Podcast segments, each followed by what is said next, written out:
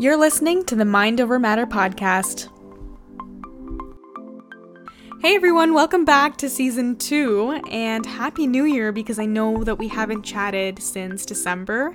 I hope everyone's doing well. Um, I would love to know how you're doing, what your goals are for the new year. I often find that January can sometimes be a difficult month because you're transitioning a lot, coming out of the holidays. Um, often the lack of sunlight can be difficult to stay motivated with. However, I do find that as soon as February rolls around, I find myself getting into more of the groove, and so I thought what more of a perfect time it is to get into podcasting once again and pick it back up with some amazing guests in February. So here I am, and I'm very excited for today's conversation. I'm not going to keep you long because this conversation is just so fascinating, and I'm really looking forward to hearing your thoughts. And I know Dr. Abrams is as well. So today's guest is Dr. Abrams. It is my absolute honor to present um, this conversation to you. Dr. Mitchell Abrams is a Canadian radiologist, keynote speaker, teacher, and founder of NexGenHealth Limited, Dr. Abrams completed his medical degree and radiology specialty from Dalhousie University in Nova Scotia, Canada, and he holds a subspecialty in magnetic resonance imaging from the University of Toronto and is a fellow of the Royal College of Physicians and Surgeons of Canada. Dr. Abrams is an associate professor at Michael G. DeGroote School of Medical Sciences and was a department chair of diagnostic imaging at Cambridge Memorial Hospital. Early in his radiology career, Dr. Abrams was diagnosed with hyper hypertrophic obstructive cardiomyopathy, a disease that can lead to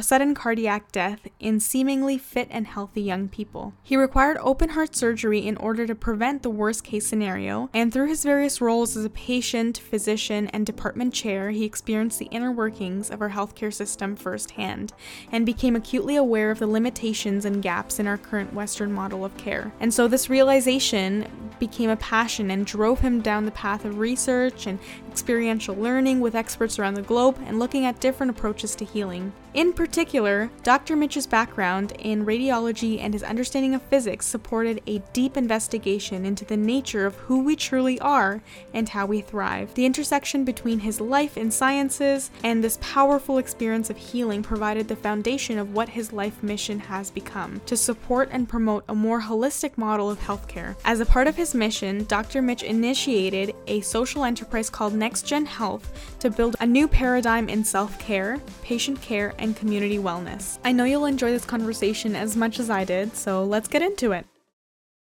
Okay, so for today's conversation, um, I'm so humbled to have Dr. Abrams onto this stage today. Uh, thank you so much, Dr. Abrams, for being here. It's such an honor. Oh, it's my pleasure. I'm so grateful to be here with you.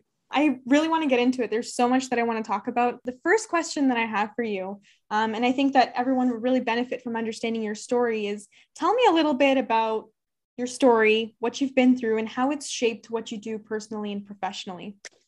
Okay. Well, I have to be careful because I, I I'm afraid that could take up our entire conversation. um, it might help. Let me show you. Um, so I have here a guitar um, that is decorated with stickers. And perhaps if I explain this guitar, it'll explain a little bit more about my, me and kind of how I've gotten here and where I'm going. So, music became a huge part of my life. Um, right after I completed my residency and my fellowship um, for my radiology training. And it was in my very first year of uh, independent radiology practice that um, in the same week, I, I bought my very first guitar. And a few days later, I was informed that I had a medical condition. I have a, condition called hypertrophic obstructive cardiomyopathy, and I required urgent open heart surgery.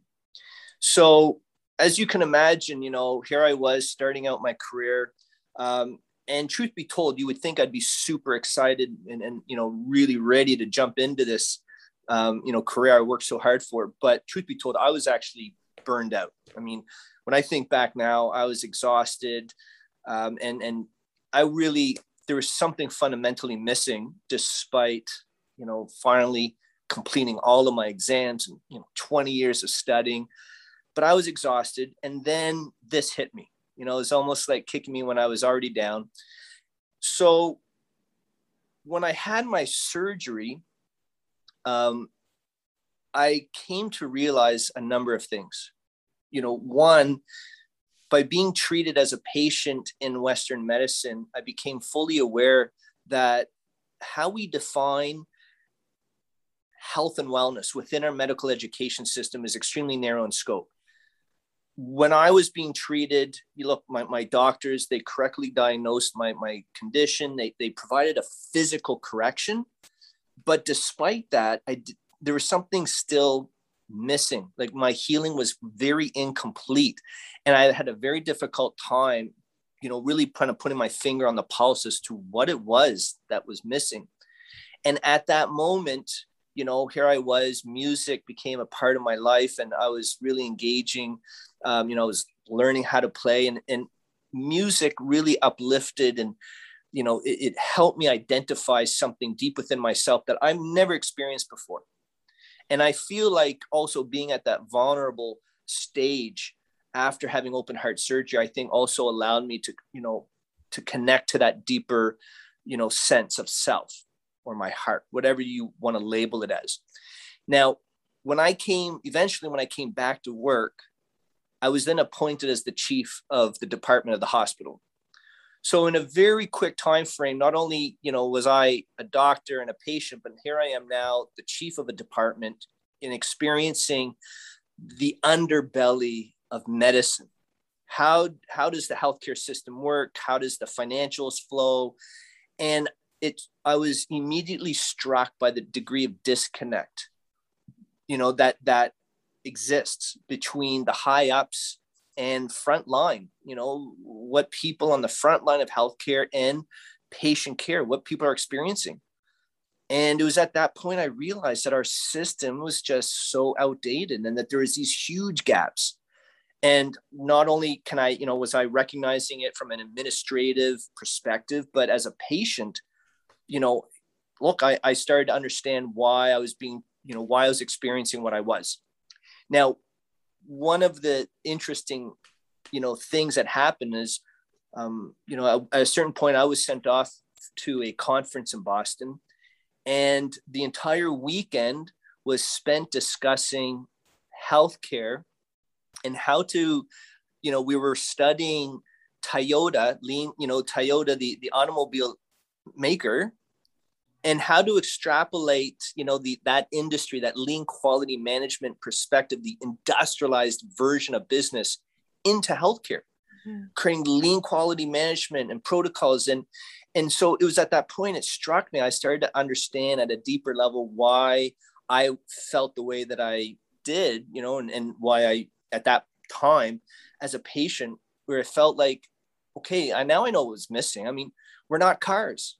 The system you know is so designed for focusing on efficiency uh, quantity and yet there was you know there was that we were missing the heart. We were missing the human connection. So at this point um, you know i started traveling uh, to different places around the world and different cultures looking at how how do other places or, or cultures approach health and wellness and I got really interested in India and I started traveling back and forth, um, having opportunities to connect with spiritual practitioners and communities. Um, and really, you know, learning from communities that understood that health and happiness required the nurturing of the mind, the body, and the spirit. Now, the spirit you know was something now i'm not a spirit i never consider myself a spiritual or religious person but it, it was something that i've never understood. And it wasn't until you know having opportunity to go to india and start practicing these techniques where i started to understand that the science of spirituality is the science of connection how to feel connected to ourselves connected to others um, and, and, and really feeling connected to something bigger than ourselves so, you know, this was really starting to to percolate internally for me. It was helping me find the language to express what I was experiencing internally. And you know, and I could tell this was really filling a void that that was fundamentally missing. And what I found so fascinating was that many of these spiritual practitioners, you know, and some of these folks, you know, here we are in, in the mountains of the Himalayas, and some of these people had like such a profound understanding of science, particularly physics. All right. I mean, some of them had degrees of in physics. And it bewildered me. Like, why in the world? Like, why do you have an interest mm. in this stuff? You're a spiritual practitioner, you're meditating, you're up in, you're sitting in a temple away from civilization. And it was explained to me, just as Einstein said, everything is energy. And they said, look, the more that you understand energy, the more you can understand that your thoughts and your emotions, these are forms of energy, just as everything is energy. So the more that you understand energy, the more you understand your thoughts and emotions, and then the more you can begin to use your emotions and your thoughts as tools for health and wellness. Now, this was my light bulb moment because as a radiologist, we're not using prescription pads or scalpel blades. We use our understanding of energy to essentially non-invasively dissect the human body like a loaf of bread, right? We can examine every slice so that we can, you know, flip through your brain. We can fly through your blood vessels. You know, essentially, it's a virtual autopsy, right? We can look, you know, inspect the entire body, all because we are energetic beings. And when we start to understand energy, not only from that Western side of science and technology, but begin to pay attention of ancient wisdom and how they understood you know energy from their perspective and realize that there's now an intersection where science and spirituality intersect. And this is what kind of brought me to this realization. What i was experiencing what i was learning as i was you know looking at the research and kind of like putting my you know my my, my left side of the brain the intellectual perspective connecting it to that intuition and that feeling the embodiment um, with the right side of my brain and really kind of you know becoming very passionate of trying to express how do we bring this forth to them not only the medical community but to our communities you know? So this is where the guitar comes in.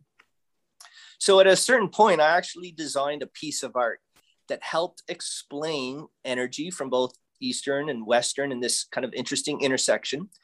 And um, i decided let's just create a little pilot and see what happens when we put it into action so we started a little pilot program in the hospital i was working at and um, you know teaching them about energy using this piece of art and then providing them the tools and an opportunity to color these designs. Because we know that when you color this very specific design, it shifts your brain waves into that nice therapeutic, you know, frequency. It calms the mind. It's, mm-hmm. it's considered a yantra, a silent mantra.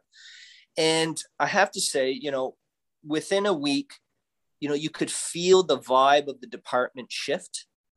And then by the end of the second week, you know the, the the staff started decorating the halls the walls of our department with their art so now you can imagine this started to spread just very organically this program spread throughout the hospital to other departments and then the physiotherapists and recreational therapists started you know having um, coloring these designs with their patients and it just sparked you know such a different culture and new conversation. And you could feel the energy shift because people felt rejuvenated, understanding themselves at a much deeper level, understanding our interconnectedness at a much deeper level. So as this spread through the, the, the hospital, then eventually I was asked to bring this to some schools in the community, um, everything from elementary schools to high schools to the university. I was doing programs for children. Um, we even had conversations for parent teacher programs. And, um, you know, to the point where I was now being asked to, to, to speak at conferences, um, discussing, you know, energy and discussing how we were using art and, and, you know, and showcasing what we've been, what, what we've accomplished. Just so, or, it was just organic, you know, an organic growth.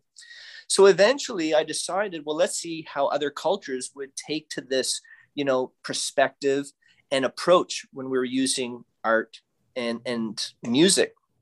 So I started traveling back to India, had opportunities to visit hospitals and some schools there.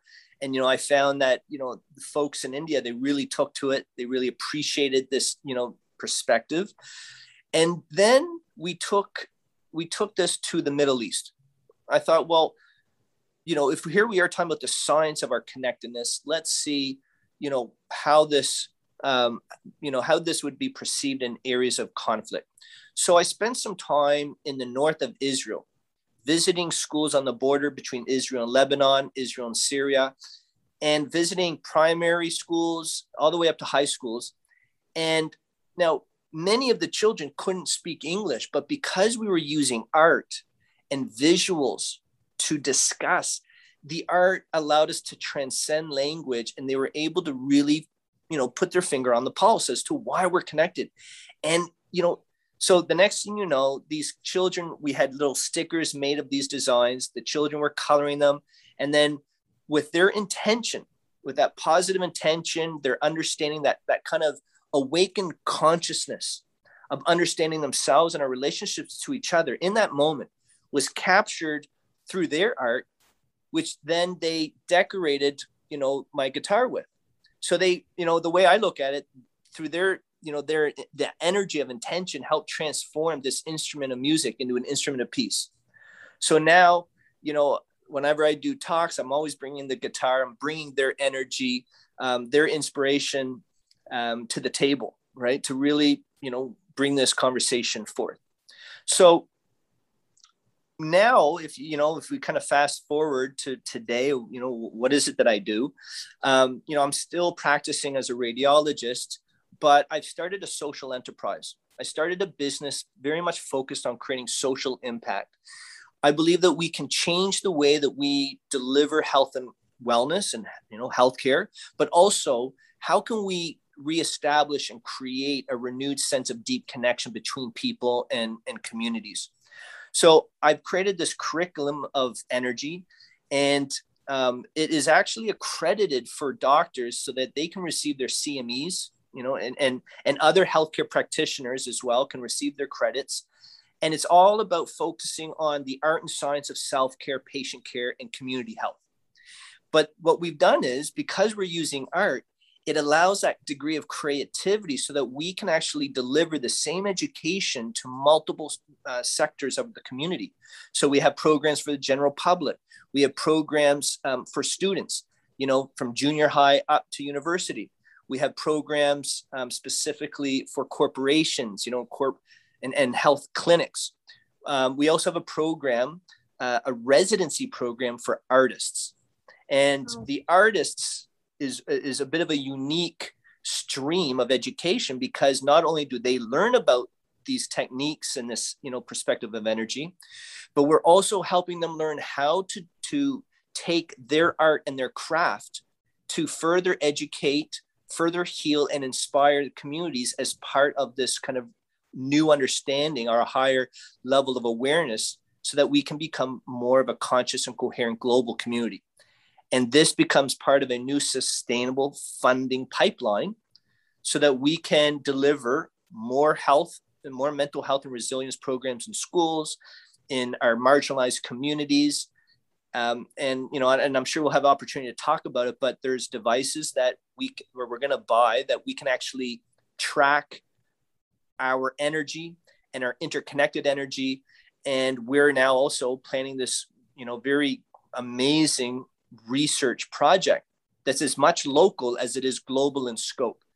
And when you use music and art, I believe not only can you, you know, kind of inspire and create a funding opportunity, um, but I also believe that you can breathe life into a new, you know, social ecosystem, a new community. So I guess that's kind of me in a nutshell. love it. I love it. And um, honestly, like I'm thinking about it and props to you because you've really put together well, what I call them is these M's of wellness, right? So you have meditation, you have mindfulness, you have medicine, you have movement, and you added the M for music, um, arts, all these sorts of things that are really just adding on to the realm of wellness. Um, and I know that you spoke a lot about these energies. You said people could feel the energy, um, and that science and spirituality connection with energy. Tell me a little bit more um, now in your field of radiology, how you've been able to explore that role of energy really in relation to consciousness, in relation to the mind, overall health. Tell us a little bit about that and what the science says. Sure. Okay. So there's a lot of ways to approach this. Okay. But from a radiology perspective, I mean, let, let's think about who we are, right? Well, first of all, you know, every single cell in the human body has a small electrical potential, okay, of approximately 0.07 volts of energy. So there's a bit of a difference between the negative and the positive by 0.0 volts. So it's potential energy. Now, we are made up on average as a human superorganism, we're made up of approximately 50 trillion cells, which count, which turns out that in fact we are really 3.5 trillion volts of energy, potential energy that we can tap into. And as an energetic being, we are either in one of two states. You're either losing energy or you can be in a state of energy charge. You can be charging up like a battery. As a radiologist, you know, this to me makes a lot of inherent sense. We're made up of 50 trillion cells. Those cells are made up of molecules. Those molecules are made up of atoms. And atoms, it turns out, is are, are 99.99999% space vibration. We are truly living in a holographic, you know, reality. We're all it's all about vibrations and waves. And if, you know, for any of you who are listening out there and you think that this is bullshit, you know, you have to now question, well, then how do you think an MRI machine works? Magnetic resonance imaging. It's all based on magnetic forces and it's reading your vibrational waves. That you can't ignore it. So the implications of understanding in the in the science of, of radiology like yeah we can tap into the energy of, of what we are um, and we can you know create these images well here's an opportunity where you can access that same energy through your consciousness through the way that you use your focus concentration and awareness. Mm. so you know from a radiology perspective it, it, for me yeah it makes total sense. And certainly i think you know obviously having my heart surgery and experiencing it and going to the source you know of, of a culture where for thousands of years this was well understood to be a science of mind how to use the mind to create deep connection and understand that your consciousness is essentially a thread that is woven into the fabric of space time itself. We are so interconnected. So that the laws of quantum mechanics when we're starting to understand this idea of non-locality the double slit experiment understanding that awareness is part and parcel of the reality that we experience we're now starting to understand such a greater perspective of our interconnectedness not just to each other but to the reality that we're experiencing so you know so you know that's kind of one perspective the irony of it all so you know my whole journey started off because of my, my heart surgery. And through this journey of looking at the research and diving deep into, you know, uh, you know, uh, contemplative neurology and neuroimmunology and like understanding, you know, how meditation affects the brain and the whole body, I, I came across this amazing research that really looked at the heart, the role of the heart, and it kind of brought me back full, you know, full circle And, you know, it turns out that the heart plays a pivotal role in, you know, this, this science of self-regulation or, or mindfulness, whatever you want to label it as, but the heart is key. And it turns out that the heart has its own brain. And, and you know, these neurons, the proteins, the supporting protein network, everything that you would find in your brain, in your head, is actually also sitting on the heart. And it turns out that this little heart brain, it functions independent of your big brain. In fact, it can, you know, it has its own intelligence. It can learn. It, it has neuroplasticity. So there's short-term and long-term memory. Like it can, it's it's involved in sensing your external environment. And that little brain has more of an influence on the big brain as compared to the other way around. We used to think that the big brain controlled everything it turns out that the heart brain actually is is influencing how the big brain functions And the way that this works from a scientific perspective, to kind of just sum it up, our heart rhythms, the interbeat intervals are constantly changing. So when you start to track what they call the heart rate variability, you will see that patterns begin to emerge. And if you are feeling frustrated, if you're mad, if you're, you know, any kind of negative emotion that essentially puts you into that negative energy, you know, loss state, the heart rhythms become very irregular. And that and it, that's called incoherent, an incoherent rhythm. And those rhythms are actually being sent up to the brain, which then affects the brain. And if it's very irregular, it actually creates what we call cortical inhibition. You know, imagine the times where you went to an exam and you know you're so nervous, all of a sudden two plus two doesn't even make sense. You can't even think of the most simple terms. The reason why that is is because of these heart rhythms, irregular rhythms, but it also has profound implications on the entire body. On the flip side, if you're feeling good, if you're feeling great, you're like, you know, uh, what people would say is in the flow, right? Mm. Um, or you're in love or appreciation, gratitude, any of these rejuvenating emotions. Well, one, those that's key in putting you now into that charged state of energy but it also will create a very coherent heart rhythm pattern, meaning that your heart will, for a short time, begin to speed up and then it slows down, speeds up and then slows down. And it creates a very nice sinus, what they call a sinusoidal type of rhythm. That, when that gets transferred to the brain, that creates cortical facilitation. And this is when you're optimized. So when you are experiencing your world around you, the background noise of what's going on is going to affect how you perceive your environment. Mm. And that is, you know, profound because it turns out most people are in an incoherent state. So what you perceive will be tinted with a dark or a negative, you know, everyone has, we all have the little voices in our head telling us that oh we're not good enough or putting us down or whatever our story happened to be and much of these little voices are taking their cues by what the rhythms in your of from your heart are which is in turn being influenced by your emotional state so the more that we can learn how to self-regulate when we learn more about how we become more mindful of our present situation, mindful of our experiences, the embodiment of emotion, the more we're now having the opportunity to shift our level of coherence, which not only optimizes your brain, it optimizes your body, but my heart also affects your heart. And we actually have the studies, we, sh- we can now see because the heart has electricity running through it, right? An EKG, that's an electric current. Anything with electricity creates a magnetic field. That's physics 101, electromagnetism. So we now know that we have a biomagnetic field. So our energy is now, you know, extending out into our external environment. Those rhythms are being sent out, radiating out into your environment, affecting people around you. So now you can induce somebody else into a coherent state, which in turn affects how they think how they will react to you, right?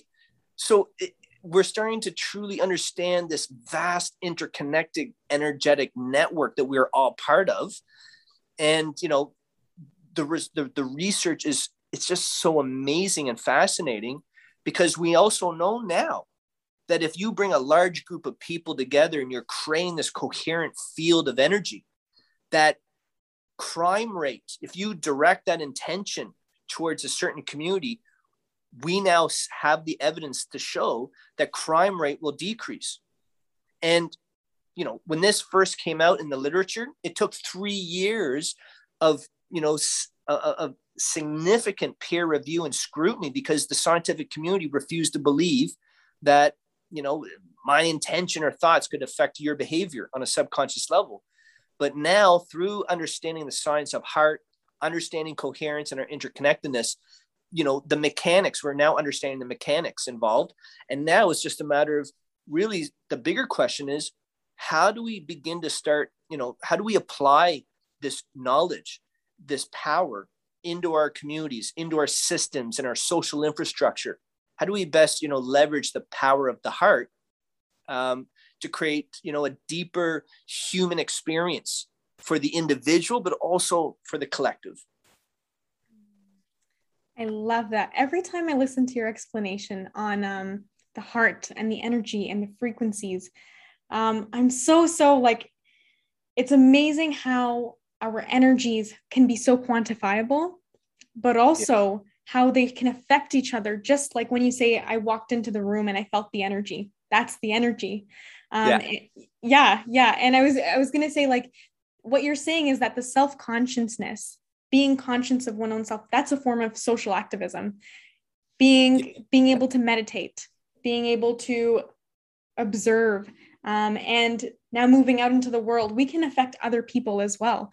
And so i would also like to think that that self-consciousness not only is that a form of i guess social activism but also self-love because it changes the person who sees. Um, and, and, and and something that I've learned a lot in in um it, from the meditation classes I've attended, from what I've learned, is that our breath is an incredible anchor, and yes.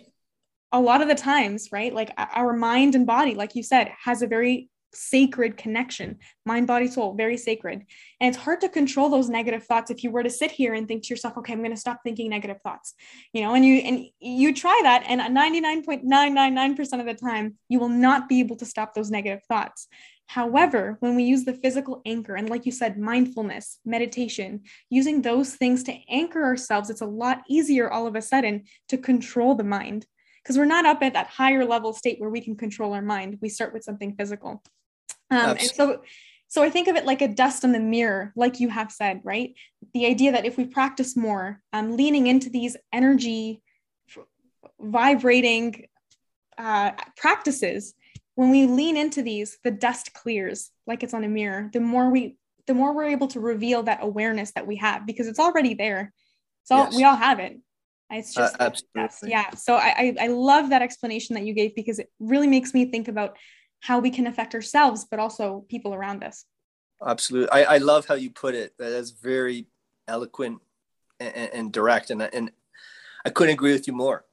Um, and, you know, it, a Swami once explained this whole process in such a beautiful, elegant way, very much to what you were saying, that, you know, if you think of every individual as a beautiful piece of art, this masterpiece, and every masterpiece will look different depending upon you as the individual your personal experiences your cultural heritage you know all the things that you've experienced um, right and wrong.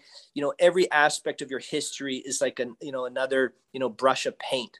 Mm. and depending upon if your you know piece of art is bright and happy then you're going to see the world through that painting versus if it's negative you'll see the world through a negative tint but what's fascinating that when you be, when you learn how to use the breath, when you learn these what I like to call just you know mental push-ups, these mental exercises, what eventually happens that you begin to notice that the paint becomes is stripped off of the canvas. And you begin you begin to understand and more importantly you begin to experience the pure canvas and you realize that the paint is not you. The paint is your thoughts your ego, your perspective, something that you've attached yourself to. And the moment that begins to happen is the moment you now have the opportunity to create the change that you want for yourself. And you begin to recognize that these are the little voices that are keeping you down and the fear and and so you know as you as you mentioned it is you know I like to think of ourselves as soft technology. We have this crazy capacity to tap into 3.5 trillion volts of energy that you know not only can change the heart rhythms you know you're reinforcing neural networks you know the whole neuroplasticity thing going on. And you know you you are literally transforming your physical being your mental being and your spiritual being. So true. So true. So you spoke about changing your physical being um, mental being. can you tell us a little bit more about how mindfulness and meditation has an impact on it on, on the ability to make us resilient? What kind of an impact does that have? Well the science of you know the, the, the science of resilience have identified that there's really four domains of, of, of resilience. And each domain or each bucket you can either be losing your, your energy or you can be gaining energy okay?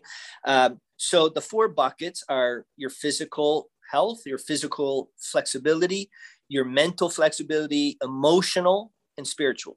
So if we just quickly you know go through each bucket the physical bucket i mean i'm sure everybody can appreciate that if you go and work out or if you go for a jog you go on the peloton right? The moment like after your workout you feel so good you oh, yeah. feel like you're in the flow. That's that's a true sense of feeling what it's like when you recharged your energy okay? And you know and i'm sure people can can um, you know agree that if you're in a bad mood you're having a crappy day you have a good workout it shifts your mindset. Things change. So you, you know how resilient you are from a physical perspective is you know in in in conventional terms you know just as what we would expect you know working out. And even when you think if you're stressed you know when you're stressed you get a bad back.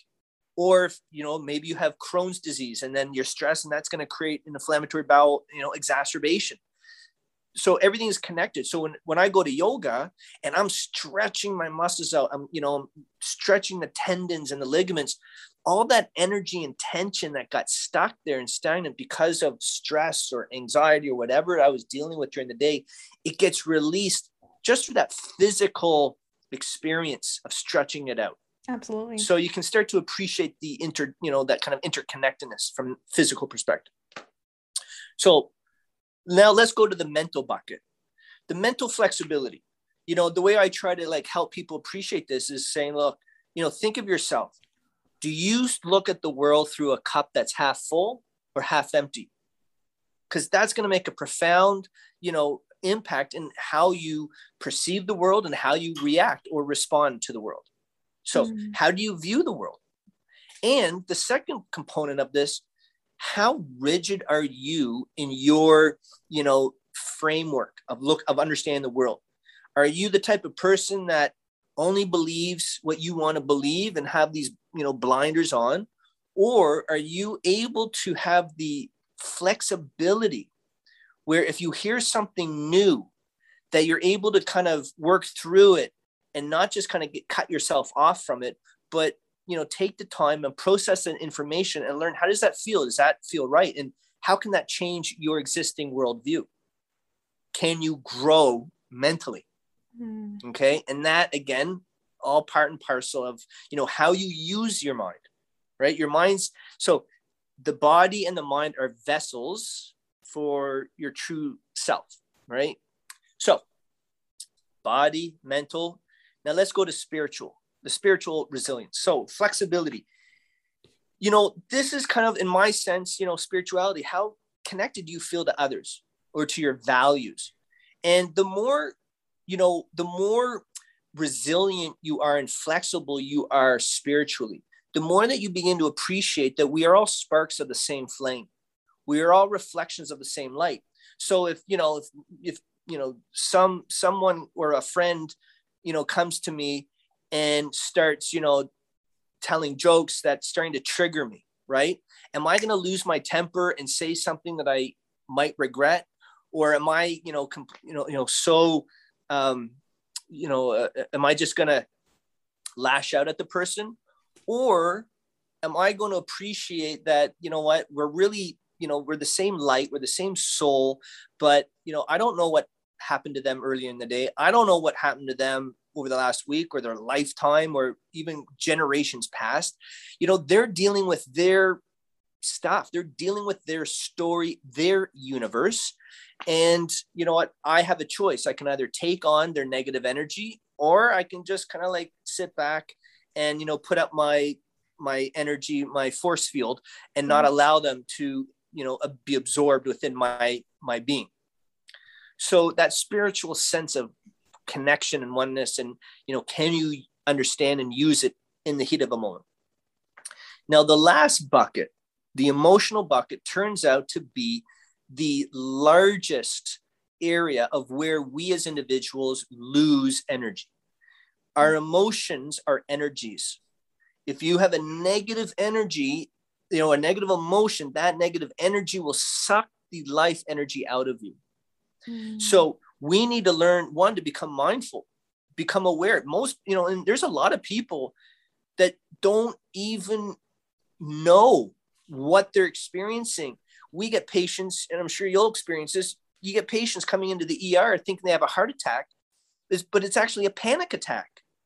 Mm-hmm. And so, you know, we need to become more aware of our emotions in real time. How does it affect our body? And then to say, okay, what type of a mental push up can I do to not only plug the energy loss, but put me back into an energy charged state? And, you know, look, there's lots of different meditations, like meditations that go into the gym. You can learn to flex the muscle in so many different ways. But in this particular, um, in this particular situation, I like to discuss the heart coherence type of meditation. And this is something that is so easy, particularly for people who are beginners where they feel like, oh, my mind races too much. I'm, I'm not, I, I, I, you know, I can't meditate. Not for me. right. It's not, not for me. Yeah. I hear, I hear this so often, but we know these are the folks that need it the most, right? So this type of meditation is very simple and very easy, and it really helps build that mental muscle very quickly. Um, so by learning your emotional, becoming emotionally aware, emotionally intelligent, um, you're able to tap into the heart. You're able to tap into the neurons, right, of, of your heart brain, which then expands your consciousness. You, you're literally putting yourself at an expanded conscious state, you know, that you become more aware of things around you. You become more aware of not only inside of you, but you're also become more aware of those around you you know police officers and military they use this these techniques because it's been shown to improve their tactical awareness. You know our snipers our, our canadian snipers are apparently the best in the world and they use heart rate variability training. So there's so many vast indications of how to apply this you know these techniques. And i think now the next chapter in healthcare is say okay we now need to really apply the science of wellness and proactive health and you know create a new foundation for our healthcare system so that we build resilience in our communities. We you know it's designed to build community connections um, and really help empower our patients as opposed to saying okay no no don't worry don't do anything just take a pill. That, that, that's not gonna that does not create that does not get to the root issue of our you know disease and our and our issues. So resilience is, is, is fascinating and it ties in to so much. It ties into our health, it ties into our communities, um, and is as much about self care as it is about global health. You know, resilience is, is, is key. I, I would love if you could say that again. So, your last sentence, I would love if everybody could hear that because it's so, so good. Sure. Well, the, the science of transformation, mm. you know, really is the bridge to say, your self care, the science of your personal transformation, is the science of global transformation. And as you, you said it, caring for yourself, learning to tune in to yourself is a form of social activism. And we can now demonstrate the power of your own self care on the effects of those around you, not just in your local community, but the global the ripple effect on a global level. We are a global community. There's no ands, ifs, or buts about it, right? I mean, I hate to say it, you know, I don't want to scare anybody, but we need to face the issue that our old politics, the, the, the geopolitical system was designed so long ago, not only on this kind of idea that we we thought we were separate from each other but there was no internet there was no airfare like there was no global markets you know uh, uh, uh and, and creating money out of thin air mm. you hmm. know uh, that just didn't exist we're now experiencing an old model that's so outdated and antiquated. It's like an old shoe that just doesn't fit. We've outgrown it as a global community. And this is where we need this science, this understanding of, of the science of transformation. And as you said, social activism that begins with self care that will undoubtedly transform our communities. And, and again, you layer that with music and art, you spark a renaissance of, of a celebration, in fact, where we can learn, we can heal, we can grow together, um, you know, in becoming more of a conscious and coherent global community. Yeah, yeah, I love that. Um, and oh yeah, there's so much that you said there that I I could go on and on about, but I, I just really appreciated how you split up the res- idea of resilience into the physical, emotional, spiritual. I love that because it really shows that we can resilience isn't just about isn't just about mindset, but it's about the different buckets, like you were talking about, and how they feed into each other. Um, I'm a big fan of alliteration, as you can tell. So I, what I use is like emotion is energy in motion, and so if I want to get that energy out, whether I'm feeling upset or maybe I'm just mad that day, I'm angry. and uh, one thing that I'll do is I'll try to get moving, and I'll try to get that emotion that energy in motion. And that usually ends up happening in a very profound way where it changes my mindset. So 100% totally agree with you on that. Um, but I want to also tap into something else that you said, which was the idea that, you know, we all need this. Um, and it's something everybody can benefit from. And right now, at least that I can think of because of the pandemic, our second pandemic is this whole mental health crisis. And mm-hmm. we have become increasingly aware of that research that people are suffering um, and we can use mindfulness to battle that stress. We can use mindfulness to battle anxiety, burnout. That research is so heavily available. Um, and you can get meditation classes on demand on YouTube. You host them as well, which I would love to get into later on. But things like that. So, so why aren't we not only as healthcare workers, healthcare practitioners, but why isn't everybody doing it? What's stopping us?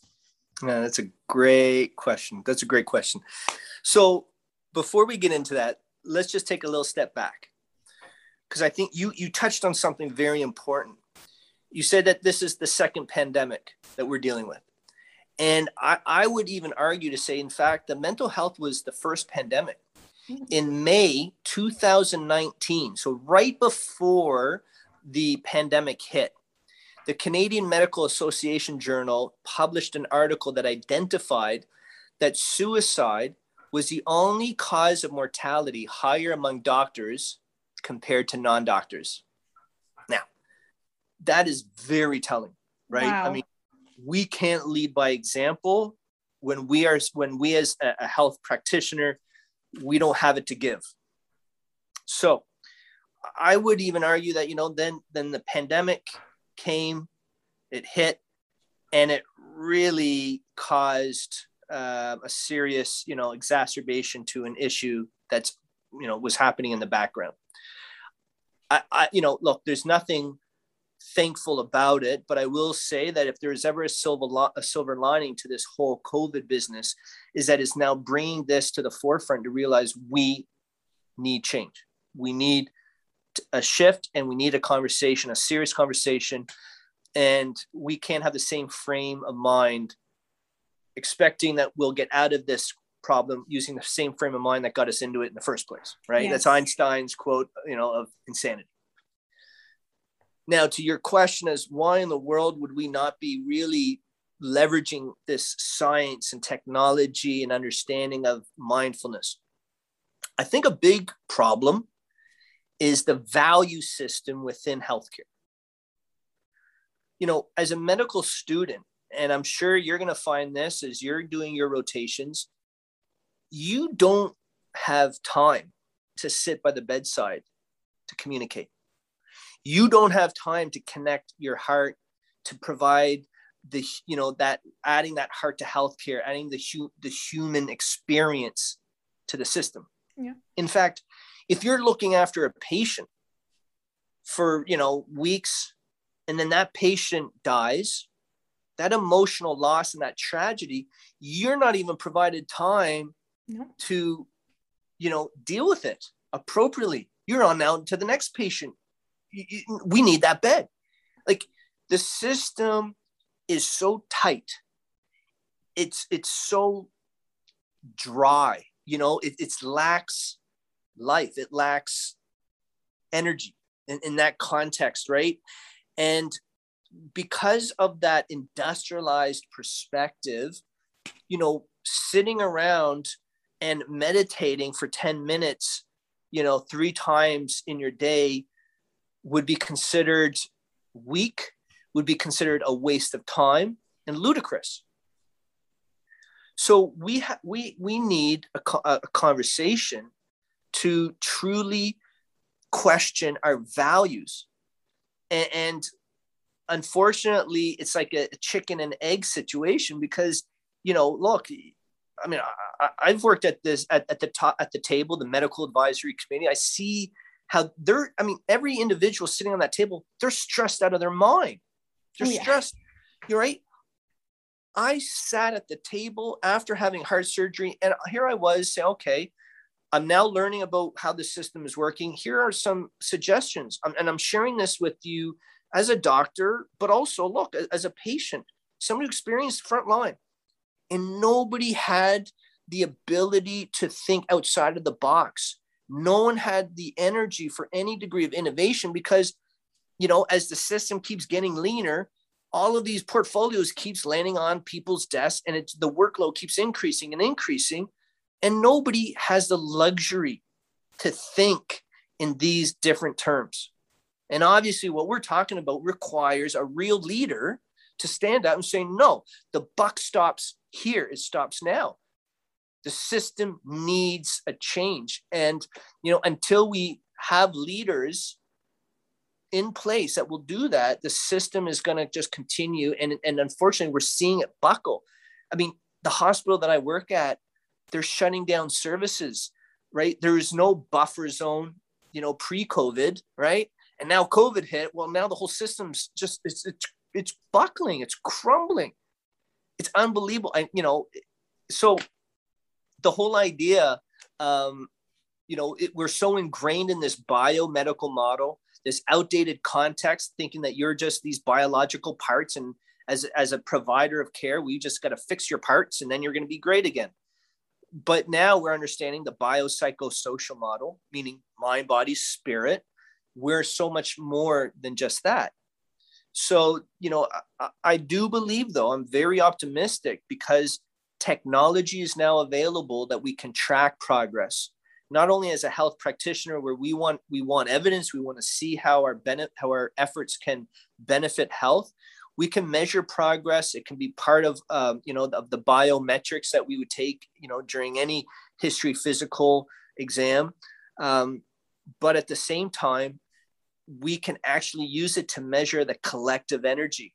And you'll be able to measure it in very quantitative terms, in addition to seeing, you know, you'll see it, it'll change your community, the way that people, you know, are experiencing their, you know, their workplace and whatnot, the whole culture.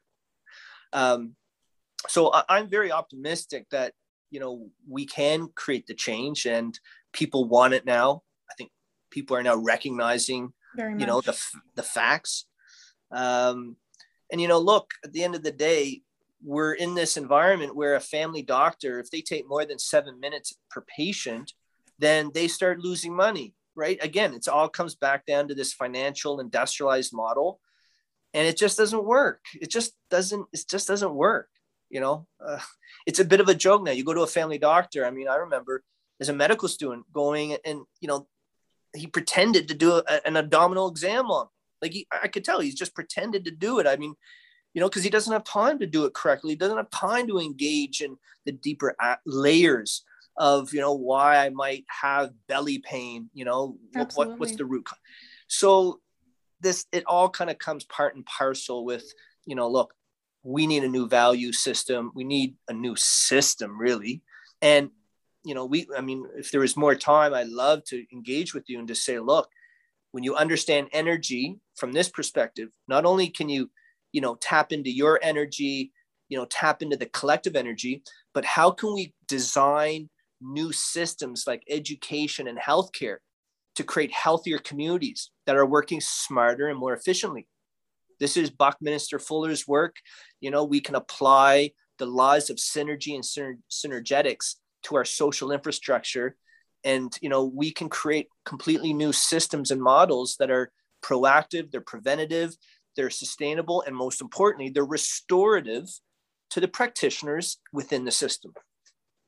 Absolutely. Oh 100% and i and i love that you're talking about changing or shifting this conversation right? Where we're going from efficiency and performance and we're shifting that idea that industrialized idea to move it towards the heart of healthcare. And if I even think about it in my uh, practice, where I've been able to go in for a few clinical placements, it's always about nurse patient ratio. It's always about how much can you get done in this amount of time. You're on a time.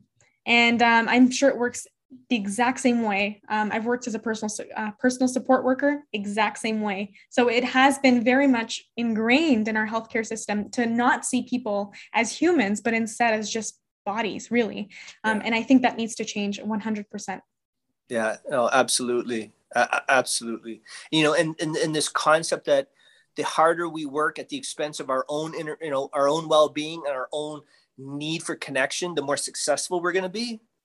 I'm sorry. It's an old it's an old way of thinking. It's outdated and it just doesn't fit the mold anymore. It just doesn't fit.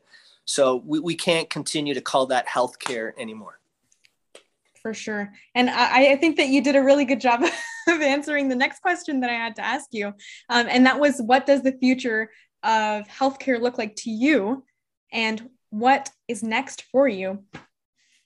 Oh, um, you know, I, I, I'm excited because I, I, I really believe that the next chapter of healthcare is going to be you know it's going to take the best of the west and, and, and amazing technology that we have but we're also going to integrate wisdom and philosophy that we know you know is, is true to our essence and um, you know right now the pendulum has swung so far down this idea that everything can you know comes about from a bottle you know pills and you know and we're going to find some a new balance a new point where we can work together that not only in, you know incorporates proactive and preventative community health but it creates a system where we can treat you as an individual but also treat the community as a whole through a single mechanism um, and i believe that when you look at all the research about how powerful art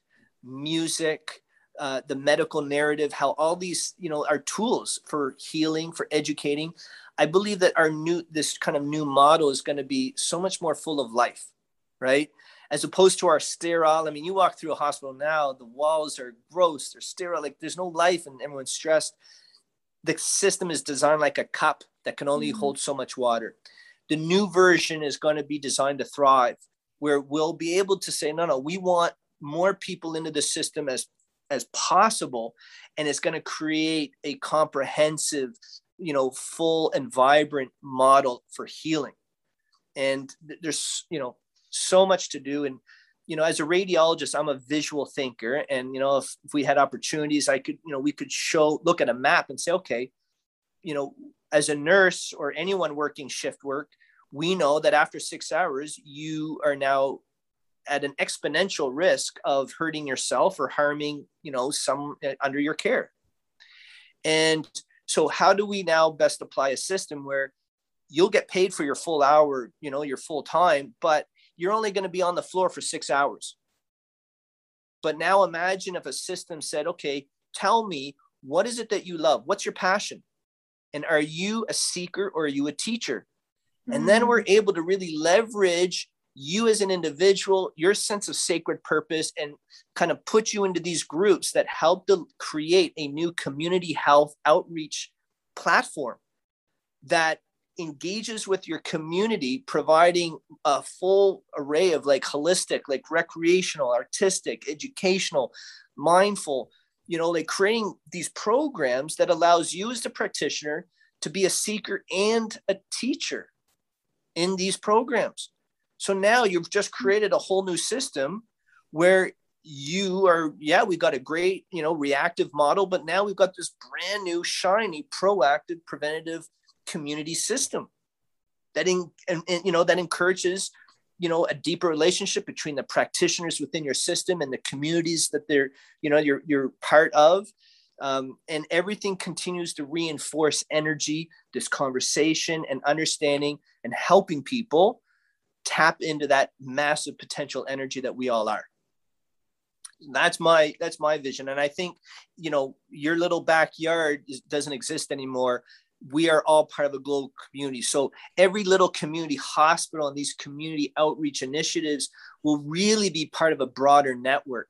And I think now like you'll will be able to be local and global at the same time. 100%. And that's my hope too. I hope that we can really change and shift that conversation. Dr. Abrams, if we want to find you, I have learned so much, but if we want to find you, and if we want to connect with you and the work that you're doing, we're not done the interview yet, by the way, because I do have a rapid fire round of questions. but please tell us how we can connect with you. Sure. So, um, one, uh, you can check out our website, nexgenhealth.solution. So, NexGen is my social enterprise. Uh, and remember, there's no T, N-E-X-G-E-N health.solutions. And also, we have um, a Facebook group now called the Conscious and Coherent community. It's an open Facebook group where we talk about connection and community, um, interesting scientific facts. So, you know, feel free to join the conversation. Um, and there's also every Monday to Friday, every night at 6 p.m., um, I do a free heart meditation coherence call. So you can join us on a Zoom call. Um, and I can, you know, we'll, we'll create that deep sense of connection together you'll get to tap into your heart and then tap into each other's heart. And you know so that's another way. And uh, i'll be sure i'll share with you that zoom call information. And then another interesting way is every month on the 18th 18 is a very powerful number where science and spirituality connect. Um, 18 means life in the alphanumeric um, alphabet alphabet in, in hebrew but it's a powerful number. So on the 18th of every month um, at 1800 hours Eastern Standard Time. We have again a free community call where people from around the world we come together and we talk about connection, the science of connection. We talk about you know what does connection mean to you, and what are we doing to create more commu- uh, connection in, in, our communities. Mm-hmm. So there's lots of different layers for for you to kind of connect with with us and to kind of engage in this conversation. I love it, and I'm gonna I'm gonna provide all these links that uh, links that you're talking about the Facebook group in the show notes, um, and they'll also be available on my Instagram if you want to check them out. But 100%, um, this is a, a, dynamic conversation, and it requires everybody to take part in it for sure. Um, I wanted to shift to my favorite part of the podcast, um, and this is where I ask a few questions, and I ask you to give me an answer in one line or less. Um, yeah. um, oh, okay. so um, I'm gonna get started right into it. Um, the first question I have for you is that the the title of my podcast is called Mind Over Matter, and so I want to know, in your perspective, what does putting mind over matter mean to you? It means elevating ourselves beyond just our external environment. I love it. Um, what is something you've listened to recently um, or read that's inspired you lately? I love poetry, and the poet Rumi has always been an inspirational poet. Yes. We are not a single drop in the ocean. We're the entire ocean within a single drop. It's your last day on Earth. Um, who would you want to spend it with? And it can be anyone. It can be a celebrity, a real person. Hmm. That's a very that's a good question. There's a lot of people in my life that I love. I feel like I'm forcing you to choose. yeah, yeah, I don't know. I'm not. you know what? On the next episode, maybe I'll. I'll oh my to, god! I'll, I'll be able to answer that. wow. Okay. All right. We'll skip that one. Unless you want to give you know what? The, the, if I had to, if I had to say one thing, and, and maybe this is not fair, but I'd say it's most importantly to be deeply connected with my my heart. Because if I'm not with my heart, I'll never truly be able to be present for anybody else, no matter who I pick. So I think it's for me, it starts with my heart, feeling at peace with what's going to happen. Wow. I have not heard that response before, but it's a good one. I love that one. What's been your silver lining of the pandemic? Having the opportunity to put all of these correct curriculum into structure um, getting it accredited for the Royal College of Physician Surgeons Canada, and having the ability to use Zoom to further um, connect with communities around the world. Incredible.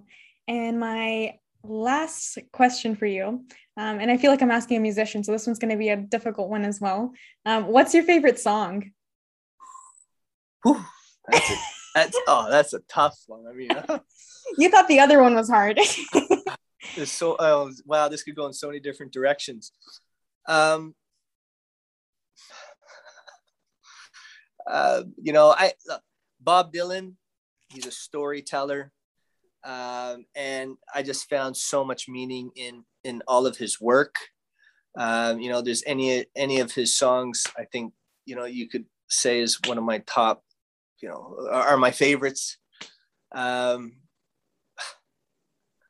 don't ask me that. I think I, I, I think I, I have to stop just saying, look, Bob Dylan and and his work uh, it speaks it, it sings it speaks directly to my heart dr abrams thank you so so my, so much thank it you. has been thank a pleasure you. oh it's been my pleasure and thank you and look i think it's wonderful you know what you're doing amongst you know your healthcare community because um, the more of us bringing this to attention is exactly what we need to spark this massive conversation that will eventually move and change our value system towards you know what what what we're talking about today really creating profound change. So thank you for what you're doing.